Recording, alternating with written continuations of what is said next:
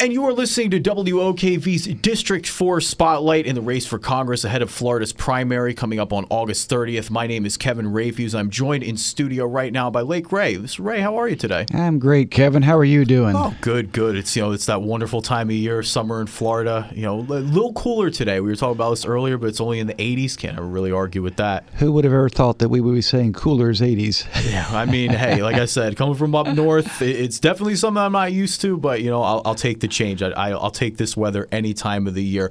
But let's not waste any more time. Let's get right into your campaign. You have quite the history of politics, both here in Northeast Florida and on the state level. You served on the Jacksonville City Council. You are currently serving as a state congressman. What inspired you to kind of make the jump and want to get into the race to become a congressman on the federal level? Well, I think it's a, a lot of always uh, the timing of when things open up, why they open up, and how they open up, and what the experience is you have to be able to go and do it. And uh, this was a case of that we have term limits in the state house, and uh, I was termed out. And it was uh, an opportunity. I had walked out of the legislature. I actually thought that I might not be uh, active in the political stereo anymore. And when I stepped out, we uh, saw that uh, Ander Crenshaw wasn't going to run. When he said he wasn't going to run, a number of people reached out to me and said, You know, we need somebody with experience. That this race is going to be about somebody that has legislative experience to represent our area and to go and do good things. Somebody that you can count on, somebody you can look at a record on and know that you got a good, solid uh, Republican conservative, somebody who acts like a conservative Republican. And so uh, people reached out and said, "Let's uh, let's see if you can do this." And uh, I walked around a couple of weeks and talked to people, and they said, "Yes, I think you're the right person." So we stepped in. So let's get right into one of the biggest issues. We saw a few months ago the Pulse nightclub shooting in Orlando. It's prompted a lot of reaction on both sides of the aisle. And one of the biggest endorsements that you've picked up so far is from the NRA for your record on gun rights. I guess where do you stand in terms of the Second Amendment? How important is it going forward? And how do we stop this type of mass violence in the United States? Well, I think that's always going to be a great question. Uh, the, the problem that we have is it's not the guns that are, are killing people, it's people that are killing people, whether that's uh, these uh, jihadists that are uh, Islamic uh, terrorists that are coming in, or whether that's uh, people that are having mental issues. And so it's about addressing what the real issues are. It's not about trying to see if you can find a way to take rights from people. And every time we see somebody uh, doing something, the first thing is is that uh, the liberals want to run out. They want to see if they can grab some rights from somebody, and that's just not how you deal with it. So it's about uh, being realistic. this guy down in Orlando, he was on a, a terrorist watch list, and uh, the real question is, is why wasn't he being watched, and why weren't we doing something more aggressive? It's about making sure we have good policies that uh, protect the interests of the public, and uh, and to go forward with that. If you don't, if you are not going to uh, act on the information we have, then why do we want to gather the information? And the reality is, is we're not acting on the information. We're not doing making good decisions, and we've got to make good decisions. And it's about enforcing those those policies that the uh, Congress Congress has put forward, but also enforcing that uh, by making the executive branch uh, follow the law.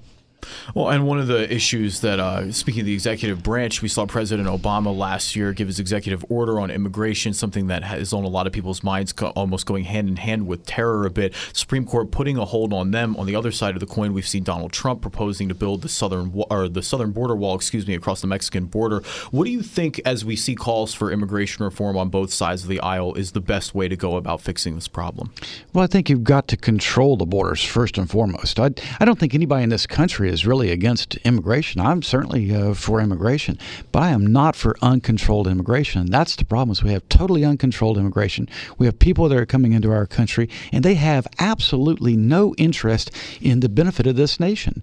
Uh, you know, our historical reference has been people want to come, they want to become a part of our, our nation, they want to become a part of our process. That's not true in what we're seeing today. They want to come and either be a part of our welfare system or they want to come and benefit from that by sending, by taking jobs from Americans, sending monies back to their home countries. And we have others, of course, that are coming in and they have uh, real terrorist activities in, in mind and wanting to destroy our nation and harm our people. And I think that that's what you got to do is you got to have sound immigration policies. First thing, let's secure the borders. If that's a wall, then it's a wall. If it's uh, if it's a fence that's secured, then it's a fence. But the the policies that we have going on uh, along the Mexican border right now is just completely nonsense. Uh, they people come across and they take them back across. They come back. It, it's just a back and forth uh, scenario, and it's not a reality. We've got to make sure that we uh, restrict those borders, that we don't go and welcome them with open arms and say, "Gosh, you got over here." Um, that's that's not policy. We've got to make sure that we do uh, some sound policy. Find out who's here. Uh, there's some policies that I've worked on in, in the state legislature uh, to help us identify who those people are. Uh, if they're over here, we need to know who they are in our state, and so that when policies are, are being developed, that we know who to go to and how to how to either deal with them a number of people saying, you know, figure out how you can not send them home. Uh, there's a there's a way to to do do some sound policy in there. Uh, it's not necessarily about sending them back, although I think there's a, a strong sentiment for that. And I certainly am happy to send people back or at least put them on a list and say, here's where you are. You need to come in the proper way, just as we do with anybody else who comes in. And on the other side of the coin with immigration, uh, part of that issue has been the, the issue of Syrian refugees. We've seen President Obama call to resettle a number of them here in the United States. Governor Scott has proposed a hold on that, and so we have more of an idea of exactly who these people are. What do you think is the best solution in terms of the resettlement? Uh, Kevin I did a piece of legislation uh, this year uh, that made it through the House, uh, the state House. Uh, this legislation was something that was very simple. I don't believe anybody believes that these refugees are being vetted very well. Um, they say that there's a greater vetting process because of the refugees. That's just nonsense, and we know it's nonsense. We see what's going on in Europe. It's these same people, and they're taking them from Europe or from uh, some other location and bring them in. Um, I believe that there's certainly people that are have terrorist thoughts and, and, and, actions in mind. And some people will say, yes, well, it's it's one. Well, great. One out of a thousand M&Ms or one out of a thousand apples. Are you going to eat an apple if you know that there's a, a chance that one of those apples is going to be uh, an apple that will kill you? The answer is absolutely not. So until we can really get our hands around that, the reality is you cannot bring them over to this country, and you shouldn't bring them into this country.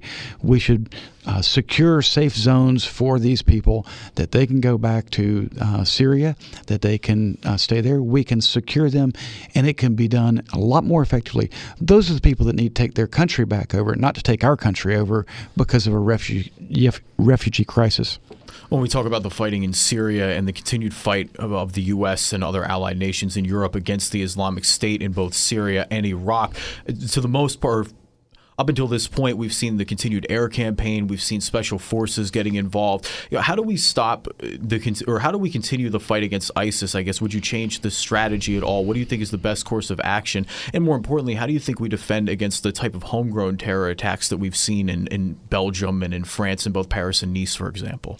Well, I think uh, we've got to be realistic in, in, a number of different ways. I, I don't think that uh, just simply uh, sending some drones and doing some air attacks are going to uh, accomplish what we want. We're going to have to figure out how to have strategic um, opportunities where you're going to put people on the ground. Uh, and by the way, I'm not one that's going to be wanting to look at doing that in a very uh, rapid way. I have a son who's an Afghan combat uh, veteran, and uh, you know my son's been out there in harm's way, and I have no interest in seeing uh, our our soldiers, our citizens out there in harm's way. But the reality is, is that we're going to have to push this this group back. We're going to have to show the world that ISIS is not in control and that they are not a, a benefit to a number of different uh, uh, people to uh, in the homegrown scenario, as you're putting it, that there's not a group that they can uh, reach out to that are here in the United States. We have to make sure that we're keeping an eye on what they're doing. Uh, we have to make sure that we increase our intelligence.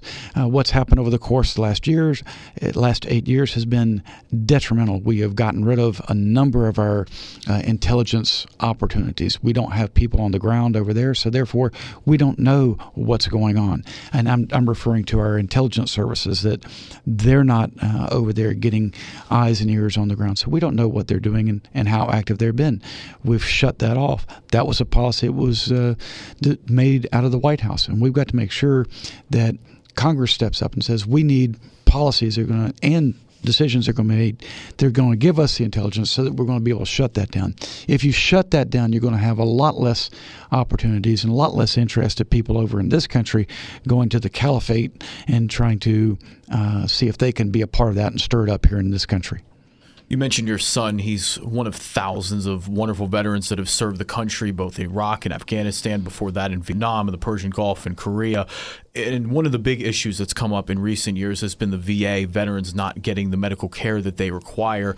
There's been an effort to fix it, but they're still finding problems all across the board. How do we fix the VA, and what would you do to ensure that our veterans get their proper care? Well, I think that they're beginning that process right now, which is giving them cards, giving them uh, effectively the same uh, as an insurance company that you would have, uh, so that they're not waiting in line. Uh, I had a grandfather who uh, was in World War II, he was over at the VA. At that time, it wasn't nearly as convoluted as it is now. Uh, we have a bureaucracy that's running the VA. It's time for us not to have a bureaucracy, but have a responsive uh, system by which we're meeting the needs of, of, those veterans that are out there.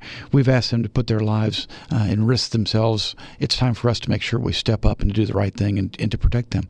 So we've got to go in, look, and make sure uh, of, of what they're doing. Hold these agencies accountable. We need to make sure that we bring every every agency uh, in before Congress. Do just like we did in Tallahassee. We brought them in, we asked them what they were doing, asked them what these policies were, and, and we got rid of a lot of regulations as a result of that. The same thing needs to happen with the VA, and for that matter, every other agency uh, that serves the United States government.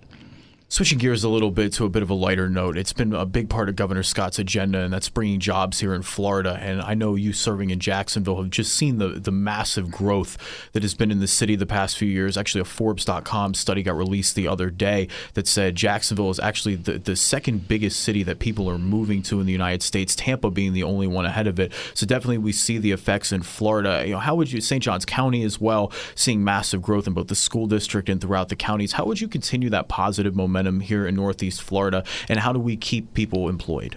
Kevin, that's something I've been very active in in the in the legislature. My policies have always been uh, directed around uh, job job creation uh, and economic development. Uh, I'm the uh, I am the person who put the policies forward on on port improvements, uh, not just for JAXPORT but for all of our state. When I walked in the legislature eight years ago, they were only spending eight million dollars a year for our ports. As a result of that, got in. I said, if you want to broaden the economic drivers, if we want the state to be in a better position to attract companies in, what have you got to do? You got to look at those opportunities and you got to broaden those. So it was basically four points that I worked on. One was broadening the economic drivers related to the related to ports. When I walked out, we had appropriated $1.2 billion in our port system during the course of the time that I served. Of that 1.2 billion dollars, JAXPORT got about 380 million of it. It also set the stage for the deepening of the uh, of the river. The funds and the process that I put in place is something that we will be able to get the monies from the state perspective, which is about 25% of what you need for the dredging. Additionally, I put in uh, a number of different policies that would attract uh, companies in, getting rid of uh, duplicative regulations. We removed 300 and about 3,500 uh, policies that were in there. They were duplicative. Uh, we we took each of those agencies, looked at them to make it a much more business friendly environment. We got rid of taxes that applied uh, to manufacturing equipment. We reduced taxes uh, in in other areas. We also have done something that we're looking at that's very important as you're wanting to attract companies in. You need to make sure that you have uh, policies in place that uh, provide skilled workforce for our for our people, so that companies are coming in have the right skilled workforce for these for these companies, and we're doing that, and it's showing and it's, it's paying off. Uh, as it relates to Jacksonville, uh, it's something that there are some issues that we've got to make sure that we tackle. Among those are making sure that our electric rates don't get out of control if you're talking about a manufacturing base because of the cost of electricity, and that's a very important piece when you talk about a product that's being made. Well, one local project that you mentioned is, the dredging at JAXPORT and the, the effort to keep JAXPORT competitive. I know up in Savannah, they're in the process of dredging the harbor right now. There's obviously competition with Charleston as well. You know, how important do you think that is for JAXPORT's future, and, and how important do you think JAXPORT is for the overall economy here in Northeast Florida? Uh, that uh, the the port system overall, and, and, by the way, when I got into the legislature, uh, I had worked with the uh, DOT and the Florida Chamber. We we uh, produced a document. The document came out, and it was a trade flow analysis, and it said what would happen if we capture a part of a greater part of the uh, the port traffic that's that's coming in. The answer is uh, that it would create about 150,000 jobs.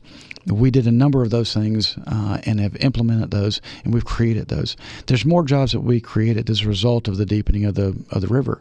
I think it's a very important piece for us to have in terms of, of the deepening for us to be competitive. Um, in terms of uh, Savannah, they're on a 20 year plan. They've had that for 20 years. JAXPORT has not had that plan for that long. Most of our ports in the state have not had that plan for that long. And so as as you look at that, you have to work through that. There are issues related to uh, permits that are being issued that are uh, being challenged legally right now. As the port works their way through that, I think you'll see that we're going to come through that and it will become a big economic opportunity for us. These are great paying jobs in the port industry and the port sector. They pay on average 30 to 70 percent higher, and so this that's why they're so important. Plus, for every job uh, that, that we get, what's the the extras that we get? Those that are uh, supporting administratively or other transportation jobs.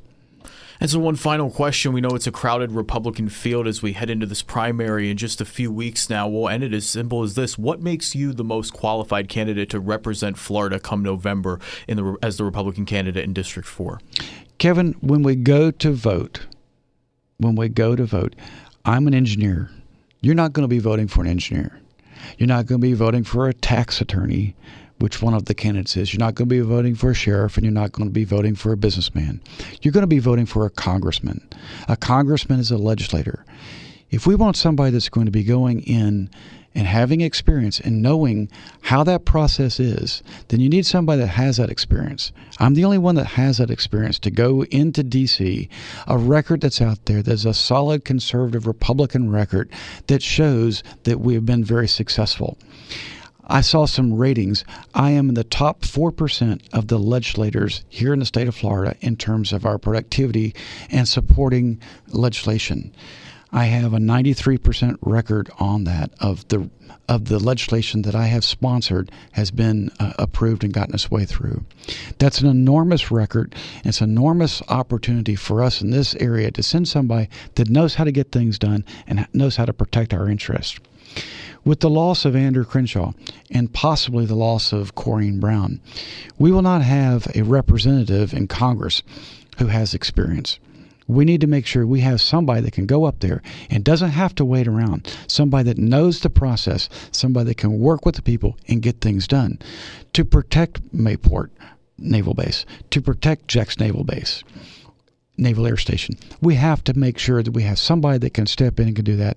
There's no one else that has this this experience, and somebody who's out there, somebody that the public knows, somebody that the public can trust, and that's why I'm running. And I think that people will see I'm a clear choice, a clear difference.